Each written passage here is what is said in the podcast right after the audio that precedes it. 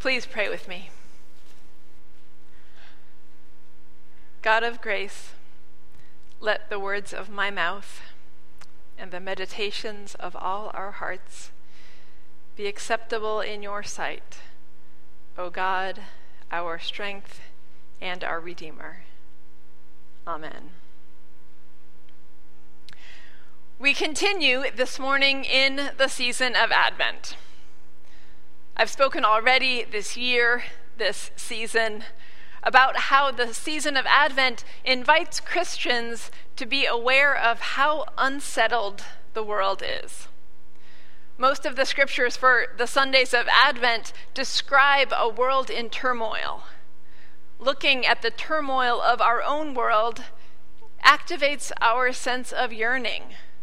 We yearn for it to be different. We yearn for God to set things right. We yearn for rest in the midst of restlessness, for things to settle down in an unsettled world. A look at the chaos of our world awakens our yearning for good news. Yesterday was a national day of demonstrations for justice all across the country. There were large marches and demonstrations in many places, like New York City. There were smaller marches in many more places, like Sacramento. The wide reach of the demonstrations is good news. The passion of protesters saying, Black Lives Matter, and we will have justice, and this stops now, and white silence equals violence, and I can't breathe. This passion for justice is good news. But the reality that such action is necessary in order to speak out against the harsher realities of our society is bad news. There is plenty of bad news out there. And news this week confirming egregious use of torture by the United States CIA can be added to this season's list of bad news. Advent scriptures confront us with demanding messages. They demand that we think about God's reign. Imagining the reign of God means imagining a whole different reality from what we see around us today. The scriptures demand that we anticipate the coming of Christ. And some of the Bible's images of Christ's coming are themselves pretty unsettling. Today we catch that sense of God's reign through the proclamation that God loves justice. We catch a sense of God's reign through the images of God's anointed one coming to proclaim good news to the poor and release for captives and liberation for prisoners. This is the message of Isaiah's prophecy that God anoints one to bring good news. And we have been yearning for good news.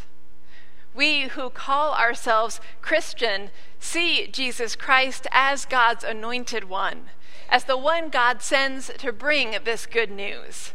And we may remember that Jesus himself read this very passage from Isaiah out loud in the temple and then told the people, This is about me.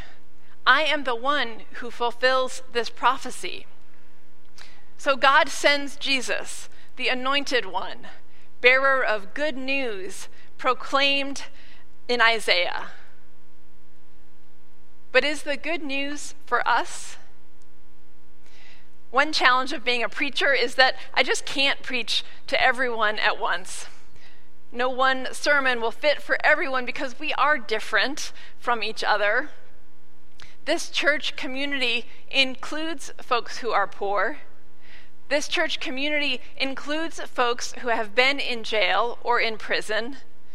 And if that's you, Isaiah's good news from this morning's scripture is for you.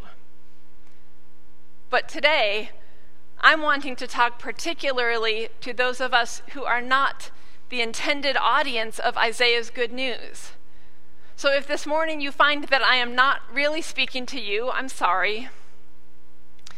This morning, I feel a need to speak particularly to those of you who have certain things in common with me, specifically, those of you who, like me, experience a certain amount of privilege. Maybe you experience a certain amount of privilege because you are white. Maybe you experience a certain amount of privilege because you are middle class, or maybe you are better off than middle class. Maybe you experience a certain amount of privilege because you are well educated. So I am speaking to myself and speaking also to those of you who also benefit from the advantages that come from certain privileges. Privileges that put us at an advantage relative to the social structures of our world. And I say to myself and to you, the good news Isaiah is bringing is not for you. It is not for us. The good news Isaiah speaks on God's behalf is for those who are poor. It is for the captives. It is for the prisoners. And if this is not us, let's acknowledge that. Let's not pretend this is us. It might be uncomfortable to find that for today, we are not on the receiving end of God's good news. But instead of letting that bother us, let's work with it. And let's not water down the scriptural message of real justice by reducing it to a metaphor. Isaiah is not using captivity as a metaphor. Isaiah is not using prison as a metaphor. Isaiah is not talking metaphorically about being poor, because these things are concrete realities. These realities are concrete today, and were concrete in Isaiah's day, and were concrete in Jesus' day.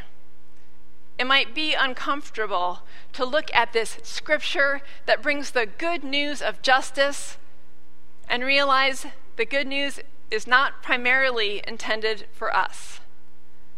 But I fervently believe in the spiritual and practical growth available to us if we are willing to experience this discomfort and work with it. To me, this is profoundly hopeful. We are waiting for God to be incarnated, for the Spirit to become flesh in Advent, the church reminds us that we are waiting for this incarnation to happen, particular, particularly in ways that show God's care for this messed up world. Jesus was born into a messed up world. There have been countless variations on the messes of this world in the centuries since Jesus' birth, and the world is a mess today. And Isaiah says, he has good news. God anoints one to come, to bring good news to the poor, to proclaim release for the captives and liberation for the prisoners. The good news of Isaiah's prophecy is not particularly for those of us who benefit from a fair amount of privilege, but the good news of Isaiah's prophecy was for Mary. Mary was poor as a poor woman in a messed up world, I wonder how much fear Mary might have felt during her pregnancy. Was she afraid, knowing her baby would be born into a world where the Roman Empire maintained a militarized police state? Was she afraid, knowing that her Jewish baby, her Jewish family, were particularly vulnerable in the structures of the empire? Could she ever have imagined that the baby whose coming she cherished was at risk of being arrested and imprisoned? Could she have imagined that her son would die a death that violated any understanding of justice?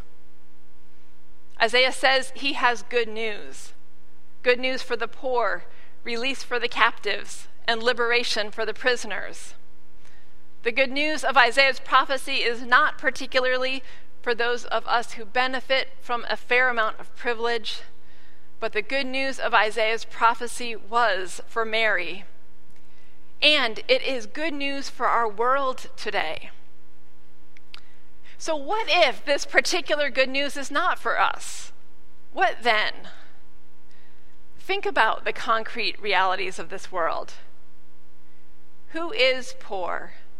Who are the captives? Who is in prison? We hosted here the screening of the film The Cooler Bandits this fall, and we know that prison sentences are disproportionately severe for black men. Who is in prison? Some of those in prison, a different kind of prison, are the ones who were tortured.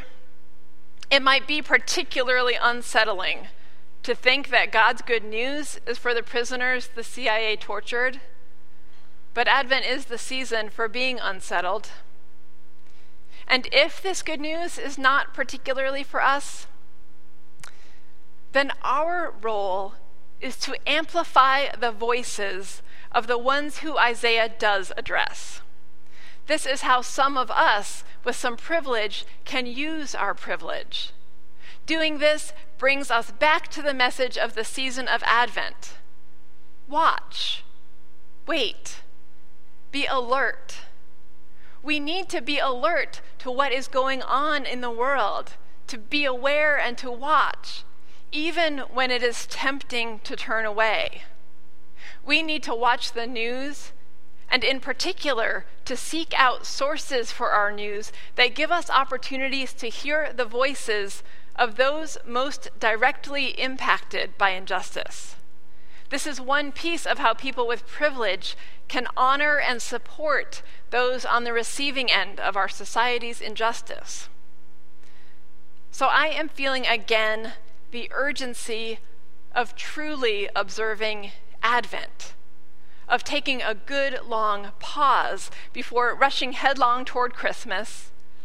I'm feeling again the urgency of making this a religious Christian celebration with all of the meaning that holds the meaning of unease and restlessness, knowing that we are not yet where we hope to be, opening our eyes and our hearts to the upheaval of our world, trusting that this is how we open our eyes and our hearts to God.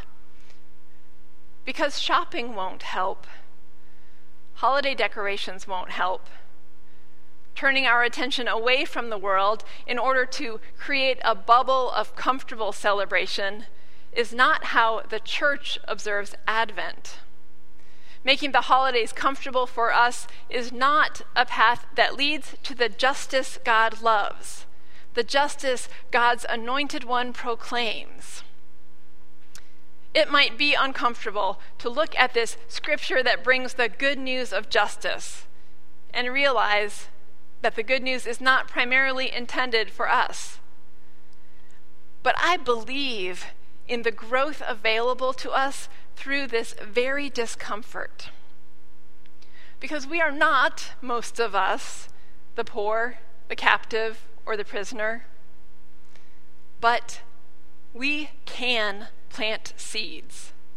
Isaiah goes on to say, As the earth puts out its growth, and as a garden grows its seeds, so the Lord will grow righteousness. The Lord will grow righteousness in all the nations.